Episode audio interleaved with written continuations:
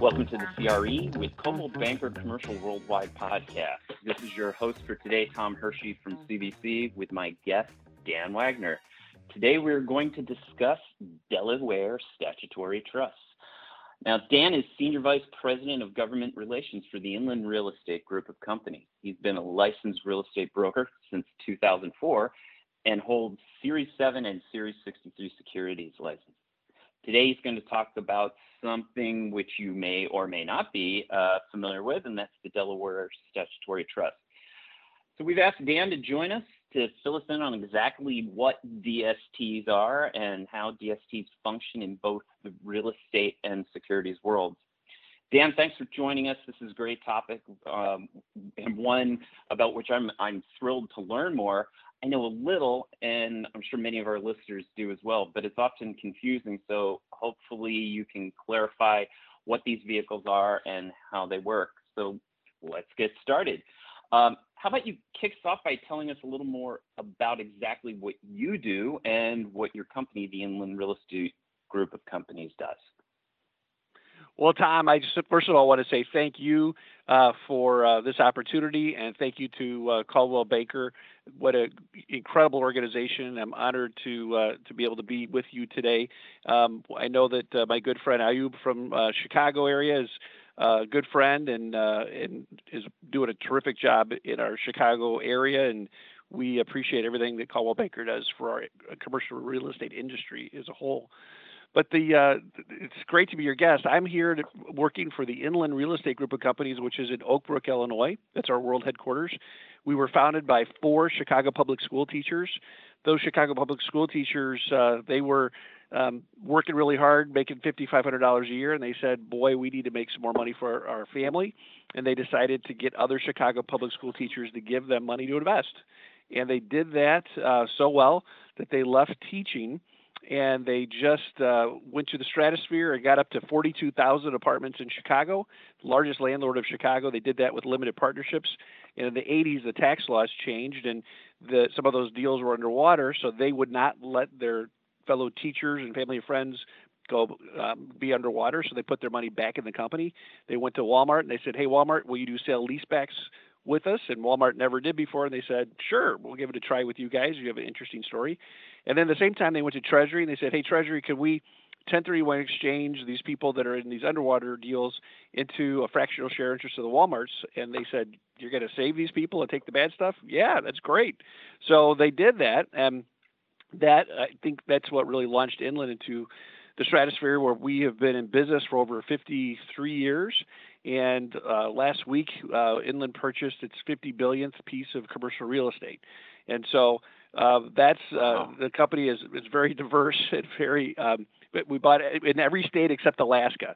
Uh, but the uh, the interesting thing is that my uh, my boss uh, Dan Goodwin, who's the chairman and CEO of the Inland Real Estate Group, he basically said he doesn't want government to happen to them again. Um, they want to, you know, have like a canary in the coal mine to be aware of what's going on from a legislative and regulatory standpoint. So my position got created. I'm the second person in that position, and what my job is is basically to work with our associations. And one of the most powerful organizations that Inland's involved with is the National Association of Realtors. And so we're super involved um, with the, the realtor world, and the uh, the the RPAC and uh, the power of R is amazing. And so we've been working hard to um, save the 1031 the last uh, couple go arounds here in Washington, and we've been working uh, hand in glove with the realtors and with uh, RPAC, and we appreciate uh, everybody who is uh, a realtor member because your dues are going to good causes with the, the government relations stuff that Shannon McGahn runs there is uh, is just brilliant.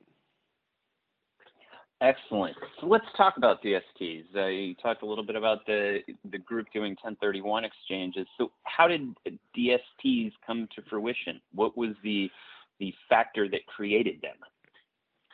Well, I, you know, it's it's fun working for really smart people, and so uh, you know, Dan Goodwin has a lot of, uh, and the, and the three other uh, founders or teachers. They, these teachers are, are, really smart. They are really creative, and when they saw the power of the 1031 and what that does, where you're able to use pre-tax dollars and invest in real estate, it just really you know grows your your investment so well that they that they got involved. Besides the the non-traded REIT world and uh, and, and other land funds and things like that, they got involved with uh, tenant in common uh, investing through 1031s. And the problem with the TICs is the uh, compared to uh, what they were running into is that when you have a TIC, you have um, up to 35 investors, and those investors all have to agree on everything. And so you have one rogue investor that can just bollocks up the works, and it doesn't. It's not an efficient way to run uh, to run an investment. Um, so what uh, what Mr. Goodwin and worked with lawyers and with the industry and created the thing called the Delaware Statutory Trust 1031 Like-Kind Exchange, and that is just it's been you know going from you know a, a one engine plane to um, you know, to the the, the stealth uh, bomber. I mean it's it's it's pretty amazing to see the total difference. Um, you have, uh, like with TIC, you have 35 investors. With a Delaware Statutory Trust, you have 1,999. So the minimums are more reasonable, and you get into bigger uh, properties. So Inland will go and buy a $130 million apartment building, which obviously most people can't do, or 35 people couldn't do, and you're able to get uh, you could you have the minimum of about $100,000 can go into it, and so you're at a really high level of commercial real estate property. Um, and it's and the other cool thing is that it's managed uh, 100% by like Inland, and we've had over 50 some years in the business of managing real estate. So clearly, we know uh, how to to make things happen. Uh, we do our best at uh, figuring out the, the ways that um, is going to get the, the biggest bang for the buck. Um, but but to start off with, um, the the DST the, that's a big deal as far as the, the minimums of what you can go into, and then it gets you into a higher uh, price point for property. The other thing is is that the uh, the loans um, on a TIC uh, are recourse back to the investor. With a DST, they're non-recourse. And if there's a capital call, there's no capital calls with DSTs, but there could be capital calls with TICs. And when you get into a DST, that you you really have to have everything baked into the cake. So um, we are so good at doing um, due diligence on property because of all the experience we have that our acquisitions that's run by Joe Cosenza just um, is is something that's amazing to see. They, they, just really know what to do, and they are able to go in and, and figure out the the roofs that need to be fixed in 10 years from now or five years from now, and um, they're able to uh, put to put all of that into a fund to be able to to be able to fix to fix whatever might come down the road, and so that's why it's very conservative when you um, go and, and buy a DST product because it's going to be something that's going to be um, really a, a, solid piece of real estate because you're not able to um, to re uh, remortgage the property. You can't go out and get uh, another loan on the property. It's all just uh, it's going to be usually uh, a, a, Class A apartment complex or something like that. Something that's really well put together.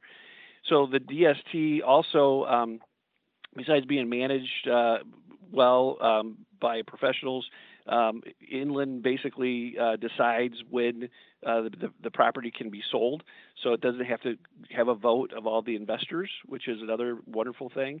And then um, the depreciation can be passed through to uh, all the investors too, and that adds some interesting aspects because you're able to um, take the, the, the the depreciation and you can work with your accountants and you can shelter your income and it, it, that's a good thing. The other thing you do is when you do a 1031 you have to um, equal the debt. And so we have different debt structures on each of our deals and, uh, that's been a phenomenal thing so the dst is really just one of the, the best ways that, that folks can invest um, in real estate. But um, the two aspects of the DST that people need to be aware of one, you have to be an accredited investor. An accredited investor means that you have to have a million dollars of net assets besides your home where you live, or you make $250,000 a year as an individual or $300,000 as a couple. Um, the second thing is it's not liquid. There's no secondary market for these. And so once you get into it, it's, you know, you're in it. You're not going to be able to, to get out of, of that. There's always a possibility, but in general, we just highlight this, that it's very difficult to get out. So it's just, it's not liquid. So those are the two aspects that people need to be aware of. So are there certain back to your property uh, type? You said Class A apartment buildings. Are there certain property types that work for DSTs and certain property types that don't? I mean, can you do land? Can you do hotels, or does it have to be multifamily? No, you don't. No, I'm sorry. I didn't mean to give that impression. You could do you could do a variety of of the different uh, food product types. you can, you know we have um, Amazon buildings, um, know warehousing, um, the last mile kind of warehouse stuff. We have um, self storage that are are really um, high end self storage. You have uh, hotels, um, grocery anchor shopping centers, you know things like that. But what my point is is that um, you're not able to refinance uh, with a DST. So you're going to get really high quality properties that um, that they're not. You're not buying something that's going to be dilapidated. That's going to get need a big remodel. It's got to be you know ready to go, and then you have to be able to bake into it um, precautions of knowing that when your engineering reports come back with your due diligence, that it might say, and you know, two years from now you got to fix X, Y, Z. So there's you, you've already put the funds together uh, to be able to take care of that. So uh, it's just being aware of the the building and know that um, it's got to be a, a high uh, you know high caliber uh, piece of property. Is my point. Gotcha. That brings up uh, a slew of other questions. One, so you talk about the properties. So are these single asset entities or are they multi-asset entities? Is it just looking at, you know, if I'm investing 100 grand, is that just going towards one high quality property or is it a portfolio of properties? So that, that's a good question. A lot of people say, well, how is this different than a REIT? Well, th- so this is going to be a place that you're able to go. It, it's like a, a, single property is obviously typical of a DST, but you can have in a DST uh, more than just one property. But it's uh, it could it's not going to be uh, you know different types of properties. It'll be a couple different um, in different areas, uh, like a self storage, or you might have um, you know your your warehouse building. Again, if it's a hundred fifty million dollar deal, it's going to be you know, usually its own its own uh, property, but you you can get smaller deals into it. Um, but you're and you could have multiple properties, but you're not going to make it into like a REIT. It's going to be uh, more of a, a, of a of a of a group of of something that's together. And uh, the cool thing with these DSTs is that they're not in any just one area. You, you know, we have them in Texas and in Tennessee and you know all around the country, and you're able to uh, be diverse and not put all your eggs in one basket of, of the country if there's a downturn in that you know certain region or whatever. So that's another good thing about them. So they're not uh, just in Delaware; they're everywhere. um, yeah, they're right, right, right. uh, okay, so you said your your firm manages the asset. Um, so that was going to be one of my questions. But then is running the property normal? I mean, if you know it's a Class A office building, and all of a sudden you have, you know, a large tenant moves out, is is everything handled like you know, get a broker, you lease it up, you get the TIs done? Is that all handled normally and planned for ahead of time when yes. looking at the asset? Okay. It is, and at Inland uh, at this moment we uh, we're not looking at we haven't purchased office for a while. Um, if we do office at usually like medical office, but um, we, uh, you know, when we manage these things, we're we know uh, it's, it's uh, our experience in, in managing, and sometimes like with the um, with the self storage, we have uh, another firm that would manage that for us. But uh, when it comes to uh, basically the other properties, we're able to use all of our experience with that. And um, we, the DST is been uh, it's been really beneficial to so many different types of, uh, of people. So uh, brokers love using DSTs because it's especially now it's so hard to find something for people to go into that uh, that a DST is all ready to go. And you know, a company like Inland, we we have the wherewithal to be able to go and purchase the uh, the property all, and so we, we purchase it and we close it, and so the whole the whole deal is done. And as you know, when just to remind everybody, when you do a 1031, you have uh, you know 45 days to uh, to identify a property, um, 180 days to close the whole thing, and it's difficult to be able to find something uh, that your your client can go into. But uh, the DST is is right there. And I will highlight to you that um, Inland is just is one of the sponsors of DSTs. There's other sponsors out there, but we, you know, you can't just come up to Dan Wagner and say, "Hey, can I can, can I buy a DST from you?" Um, because since we're the sponsor, you have to use a financial advisor, and who who is not a member of Inland's team. They're just they're separate, and they have a fiduciary responsibility to do the best thing for their client. And so they'll help evaluate your portfolio, figure out what's the best thing for you, and then figure out what's uh, you know what what would be a good DST to go into. And uh, and people a lot of times work with their CPAs, and but the financial advisor talks to them, the, the, the real estate broker talks to them. But there's a variety of reasons why uh, realtors like DSTs too. I want to come back to that, but the first thing I want I want to go back to one of the things you said, and that is um, talking about the longevity of the DST. You had mentioned that when you get into it, um, you know, one of the questions I was going to ask is, okay, so I'm investing into a DST and I want to get out, um, and I remember you saying previously you can't get out. So what is the life cycle? Is this, you know, how long is is the typical life cycle for a DST? Well, the the longest, uh, you know, it used to be ten years. Now it's between like five and six years of a DST. It's the the company like Inland. Um, you, the the product the sponsor is uh, determines when the best time in the market is to sell, and I believe um, one of our deals in the past we bought um, grocery stores, the grocery shopping centers that were so hot that within two years they actually uh, Inland had just such a great deal uh, that they knew they'd never get a better price. They sold them, so those those investors were like, "Wow!" They, and they got a you know really good return. Um, so you know that and with returns, I always have to be careful to say returns are not guaranteed. Um, you know every every deal is different and with uh, you know with my Series Seven and my Series 63 securities license, it's imperative that I we highlight that every chance we get that this is a security, and it's uh, really important that you don't get in you don't you know get ahead of your skis and get into something that you and your client can't afford and, and know about, especially with being non-liquid. You got to you know you got to know what you're going into, but for the right people. Um, these have worked out really well, and um, you know, you can imagine, boy, people that uh, are farmers or uh, they're they're tired of the toilets, trash, and tenants, or they're wanting to re- they're looking to retire. Uh, this certainly is an exciting way to monetize uh, an investment and to uh, to be able to cash out in a in a positive way. Um, in in general, it's not guaranteed again, but it's been a, a great way for people to um, to invest their go from an active investment to passive investment. So that brings up another question, which I think I know the answer to, and that is, uh, again, I'm the guy. I put in my, you know, hundred grand. Can I make additional contributions, or am I limited to just that one-time purchase for that particular DST?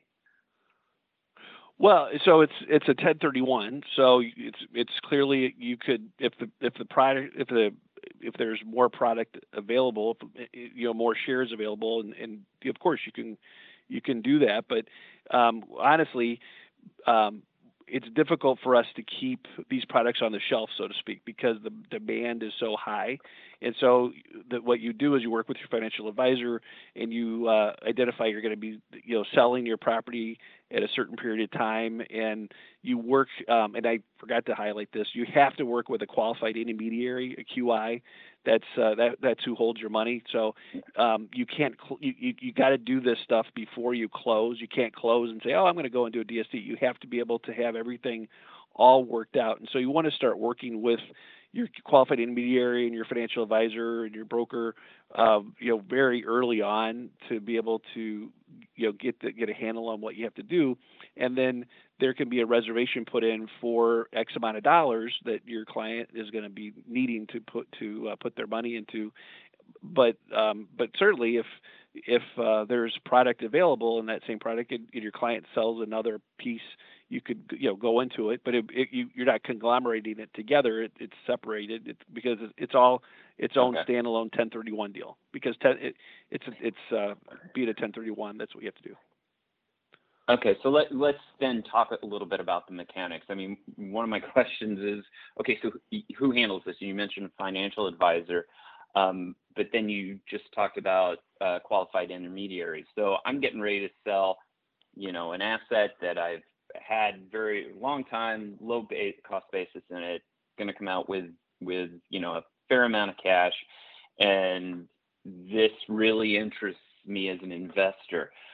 So what do I do? How do I find the DST? Who do I contact first? Uh, you know, do I use the title? I, am obviously using a title company on the sale of my asset. Uh, walk me through the mechanics. Sure. The the most probably the most important person, um, not not probably the most important person in working with uh, when you're talking about a 1031 is your qualified intermediary. These folks, this is all they do. Um, day in and day out, and so they are going to know every aspect of a 10, you know, how to deal with a 1031 deal. So you work with a qualified intermediary, reputable, reputable one that um, that you, you verify that they are bonded, and you know that they're these are, are reputable people that uh, do many of these because anybody can be a qualified intermediary, and there's some you know horrible stories of people abscond, you know, taking the money and running, and so you want to really get a good reputable company. And then um, with your financial advisor, you have to um, talk to you know your your the you have to go to the, your financial advisor and talk to them about the DST products that are available, and they have the opportunity to um, know where they would do that at. And again, it's not an inland staff person; it's uh, it's a separate third party that um, is in charge of evaluating your portfolio and know that this is the best thing, and they verify that you're you're you uh, have the assets that you're accredited investor, and then once that's done, then the qualified intermediary will work with your financial advisor, and they will get uh, the exact property description for because, because in general, uh, people are going to use the three property rule. There's also the 200% rule and 95% rule, and that gets you know really complicated. But um, but the easiest one to talk about is the three property rule, and you you put down you identify uh, you know a couple of different DSTs you can go into and uh, and that's you know that's what you do then once everything's all set the property your property sold the money goes to the qualified intermediary the qualified intermediary then sends it to um, to in to uh, to inland because it's already been identified and then you start getting your um, your whole you know everything goes right you get your monthly check and uh, it all you know everything is is is hopefully smooth sailing, but it's not guaranteed. I always have to say that. But it, it uh, in general, that's that's the easiest way how it works. There's another thing that happens is that some people um, will say, "Boy, I want to go into another piece of property," but they actually have money left over. That's called boot, and people don't want to have to spend the taxes, the tax money, so they will um, want to go into a DST for they call it their scraps. So if you say you have you know a million two hundred thousand and you buy another replacement property for a million, well you can put that two hundred thousand if you qualify into a DST, and then you and, and people love doing that as well. So there's you know, the different aspects to it. So you don't have to put all the money into it, but again, whatever you don't put into a, uh, your second property, then you'll be charged the taxes and you know most people want to um, to save and, and not go into that. So we call you know the 1031 is, is kind of like the 401k of real estate. You're able to grow your portfolio, and then and then when you sell everything, then you can pay your taxes on that. But it's a wonderful tax tool. So um, you know, speaking about the three property rule, um, let's say I can only, you know, I only find two properties on the open market. You know, I find an apartment building I like, I find an office building I like, and I'm worried that, you know, maybe I'm not, maybe the deals are going to fall apart. You know, I, I'm not sure the condition, haven't done my walkthroughs, all that kind of stuff. Can I identify a DST as kind of like an insurance policy?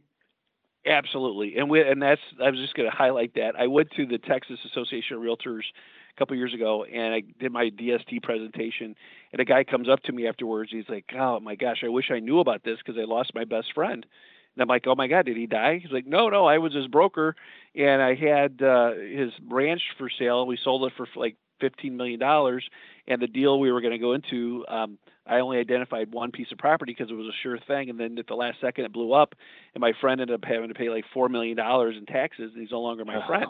Oh. and so, if he were to, if he, I mean, it's just so it's so simple. It doesn't cost you a dime, but you have to do it right, and your qualified intermediary will know how to put the, the how to to spell out what you you just can't write DST. There's you know certain property requirements you have to list, and it's phenomenal, and people are very grateful when they do it. And your clients, they think you're brilliant because you saved them, and you know that's that's a big deal. And uh, and realtors um, and brokers, you know, they they got to be aware that this this is a tool for them because this isn't for everybody, but for some people it's phenomenal. And you know, we can get into um, the benefits to realtors and um, and what they need to know about it too. Um, I would like to do that. First thing, I got to circle back to something you had said earlier. Um, you were talking about, you know, that the life cycle of the deal is, you know, five years, seven years. So, what if, you know, I've got, you know, whatever it is, whether it was the initial hundred thousand or whether it was more than that, whatever the case may be, um, and the value of the asset increased, you know, a ton when the property is sold, when the DST sells the asset, um, can I do a 1031 into an individual asset for just me? Do I need to stay in a DST? Can I, you know, buy another one, or do I need to pay uh, pay the taxes and, and suck it up? No, it's it's really it's it's uh, it's uh, wonderful because you have so many options. So um, when the life cycle of the DST you know goes through and, you, and it's it's finished, Inland decides it's time to sell. It's best time for the market. Um, when we sell, um, and you'll figure out, you know, do you need the cash? And so you might say, I'm going to get the cash, and then once you take the cash, you uh, pay Uncle Sam and you know the taxes and depreciation recapture and you know all that. Um, you you pay that, or you're able to uh, to take that and 1031 into you, you know maybe you have a dream of wanting to purchase a, a housing a apartment complex or whatever it is. I mean, you could plow it into a, a into another piece of property um, through a 1031, or uh, you can 1031 again into another DST, and you can keep you know doing that and doing that. Um, at this moment. Um, with the stepped up basis, uh, when you die, your heirs get it with the stepped up basis. So then the you know, then the tax, uh, heirs get it without uh, having to worry about paying the taxes on it. So that's a, a great benefit to your heirs at this at this time because stepped up a basis is still part of our tax code. So that's a, a big benefit for people when they are doing retirement planning as well. Um, you may not know the answer to this question, but it came up on a call not too long ago, just uh, regarding 1031 exchanges. Somebody brought up a 1033 exchange for eminent domain. So if I have a property that the government has exercised eminent domain and I am I'm you know going into a 1033, am I able to do that into a DST? Yes. Simply put, I like it. Okay, so let's talk about brokers. Um, yeah. First of all, how do brokers get paid, and and more importantly, we talked about one of the benefits you uh, re- referencing the gentleman in Texas that lost his friend, but you know, why would a broker recommend? Uh, you know, I'm a commercial real estate broker. Why would I recommend this to my client? That's that is a that is obviously the the big question because everybody has to pay their bills. and so how do you this is your business. How do you make money? So um, with the, with the Delaware Statutory Trust, it's important for brokers to know that if they don't have their securities license held by a, a brokerage company, then they're not able to get a, a, commission on this. There's no referral fee or anything like that. Um, there people have looked into seeing if there's a, a marketing fee that can be paid, but at this time that that's you know not necessarily the case. So people do not get a, a fee. So you're like, well, my God, great. Why am I going to do it? So that's where it comes into play. A couple things. One, um, you want to be able to work with a client to get off the sidelines.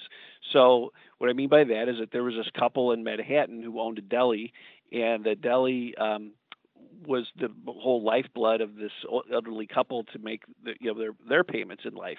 Um, this was their sole income was making sandwiches, and they were going to do that till the day they died.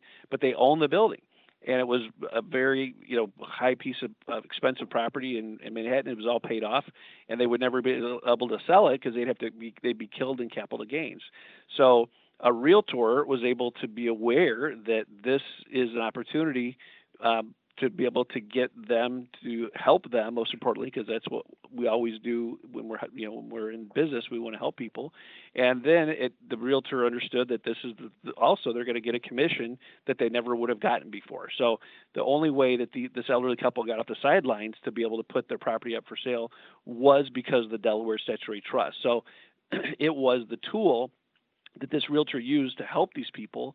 And then because of the tool it actually helped the realtor get a commission because they would never have gotten one. And this elderly couple, you know, started crying when they realized this because it was their way out. This is the way that they could, you know, they're going to make more more money than they've ever have before, and it, it worked out really well for this for them. So getting people off the sideline is a big thing for realtors. The second one, like we talked about before, it's an insurance policy. You, you always want to put this down as a uh, as the um, number two or number three piece of property. It's it's so impossible for everybody so busy for for the, a realtor to be able to get um, to do a due diligence on another parcel like we do would be it mean just it's just almost impossible for somebody to spend as much time as we we do on this. And then the financial advisors firm also does due diligence on the property as well. So you really get the boot and the the uh, belt and suspenders of uh, due diligence on a property. Um, and the other aspect is, um, you know, we talked about the idea of the insurance policy. We talked about getting somebody off the sideline, and uh, and you know, realtors uh, also have for boot for they call it the scraps. Again, you look really great to your client when you if you go into a second property and there's money left over not many people want to pay Uncle Sam, you know, a third of basically a third of the of the money. So um, they will be able to do a DST for the whatever's left over. If it's you know hundred thousand, if it's three hundred thousand, whatever it is, and then the, that your client loves you for being able to know that you're going to be able to make uh, this. This is going to be monthly income for them, and and they'll love that. So those are a couple different aspects. Now some some brokers really get into this so much that they actually say, yeah, I'm going to get my securities license, and then uh, once they get their securities license, then they're able to uh, to to get a commission like uh, like anybody else. So some realtors I know um, they will sell the property for the individual, and uh, they get a commission on that, and then they put them in a DST and they get a commission on that. And can you imagine?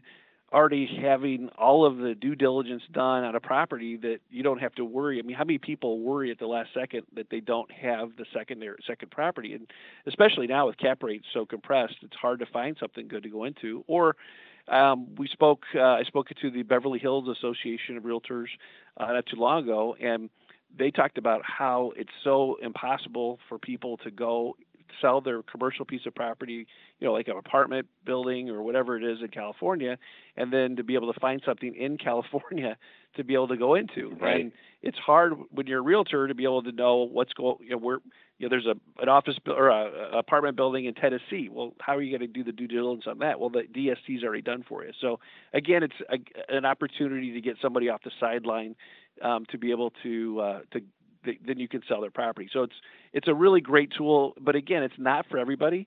Um, you have to be accredited investor. You have to be able to handle the the money is going to be there for six to you know six to seven years or whatever it is. Um, but that's the it once once it clicks for people and they understand it, they love it and the this has made uh, all the difference. I know of I know of a broker who's actually making more money now doing DST work than he did as a broker and as a real estate broker. so it's uh, it's pretty interesting. Yeah, you know, it's uh, it seems to be the age-old quandary. Hey, I, I I'd love to sell. You know, we've got all this equity in this uh, you know property that we've owned, and we just we don't know what to buy. We don't have anything to buy. We can't find anything. You know, we don't want to own, like you said, we don't want to own a building in, uh, you know, the middle of nowhere in, in Texas or Tennessee. We want to stay here in California. Um, so yeah, I can see that that uh, being a great tool for that. So and younger investors, to... younger investors want to be able to manage property too. So if, if you're you know just out of college and you have uh, a nest egg that you're able to work with, and um, you know that's, that's how people grow their wealth. And um, you know DST isn't going to be for somebody like that. This is uh, this is yeah. for folks usually at the end of their career when they're like like I'm tired of this. I gotta, I don't want to be a farmer anymore. But no one no one says they don't want to be a farmer anymore. I've learned that everybody wants no one wants to sell their farmland because it's been in their family for years. But eventually, the farmer is going to have kids that are going to say we don't want to do this and we don't want a tenant farm and we just want to get out of it. And um, and that's when the DST is like, oh my gosh, this is great. But it, it's important that it's not just a fly by the night discussion. It really it's important to have a financial advisor to evaluate your portfolio to see what's the best thing to go into and um, you know so you you you're going in with your eyes wide open. Now believe me, we have you know some people say well when when's the last minute you can do a DST? It's like we you know these qualified intermediaries and financial advisors they can do it within 24 hours of the 45 day time period and they there's a lot of funny stories of people like, oh my gosh, we got to call at the last minute, and people were even at the, the table to close, and they realized their their uh, 1031 is going to die, and so they were able to save it through a DST. So this DST is very important for your listening audience to know they got to get up to speed on it. Excellent. You know, I want to kind of wrap this up by talking about 1031s in general, just and, and not to go too deep on this, but we've heard, you know, in the news over the past year or so, um, 1031s have, you know, become forefront. We've started to hear, you know, the possibility of changes to 1031s. So if there is a change to the 1031s, how would that impact uh, DSTs? Well, you the, the, so that you wouldn't do a DST anymore because you have the 1030 you have to 1031 into a DST. So um, so the the 1031 is staying in existence is is uh, you know vital to the existence of the DST. Um, a DST though, if, if they did eliminate the 1031, would be turned into an UPREIT, and that's a whole other discussion. But um, but the the DST uh, would uh, is is tied directly to the 1031. And uh, the good news is is that the the National Association of Realtors, where your clients are a part of, um, who are your listening audience, they have done such a magnificent job in defending and, and, educating members of Congress about what the 1031 is all about. So much so that the House Ways and Means Committee recently put forward um, their plan to uh, in regards to taxes, and they did not include the 1031. They did not include um, eliminating stepped-up basis and it was you know they didn't and they didn't double capital gains like there was some talk about. So um, so all that is good news for uh, for the 1031 universe. And it's all about educating and boy with uh, NAR they have a realtor attached to every member of Congress and they are usually personal friends with that elected official and they're able to really um, educate these elected officials to where they understand the, the all the very important value of why the 1031 has been in the tax code for over now 100 years, and it's such a synergistic thing in the economy that uh, more um, more tax dollars are created by having the 1031 in the code than actually getting rid of it and it's called the juice isn't worth the squeeze. And so all the studies show that the 1031 generates about five to seven billion dollars a year in local and state taxes. And if you were to get rid of 1031 or try to cap it, it you'd only gain about two billion dollars a year for the um, for the uh, the treasury and, and eventually that will dissipate even more because people will just hold onto their properties. They won't sell at all. And so that just keeps going down. So the juice isn't worth the squeeze for the 1031 and i think the, all the elected officials uh, have become aware of that. And it helps you know diverse communities underserved communities. It's an economic development tool. It's important for conservation. Farmers use it all the time. And the conservation groups buy from farmers and farmers are dirt rich and cash poor that's important. Um, we uh, we have lots of uh, of different uh, groups like the unions. They use it for their pension fund. The pension funds are invested in REITs, and REITs use the 1031 all the time to manage their portfolios. So there's there's so many different aspects of how the 1031 touches the lives of so many people in communities. 568,000 jobs a year created because owners maintain and buyers renovate, and 1031 allows that renovation and that capital to be able to be um, moved between people in the in the free way our economy works, and it's uh, it's really you know a, a terrific a, a terrific thing, and it's part of the American way. It's great. Dan, this has been fascinating. I, I think I've learned all I can learn about DSTs, but not really. Um, this has been just great. I, I'm sure there's a ton more to learn, and we can probably talk for hours. So, Dan, just for any of our followers, how would they contact you? Oh, give me a call at 630 218 4953. That's my work. My cell phone, 630 440 7770. That's 630 440 7770. And um, I love my friends at Coldwell Banker, and it's an honor to be part of. Uh, of today's call with you. Um, you have a, a, really good following, uh, Tom, and it's uh, it's great to be part of this today. So I feel like I've stepped up in the world that uh, that Tom Hershey is uh, interviewing me on his podcast. Excellent. Well, thank you again, Dan. And as a reminder to our listeners, if you like what you hear, please subscribe to and like the CRE with CBC Worldwide podcast on your favorite podcast.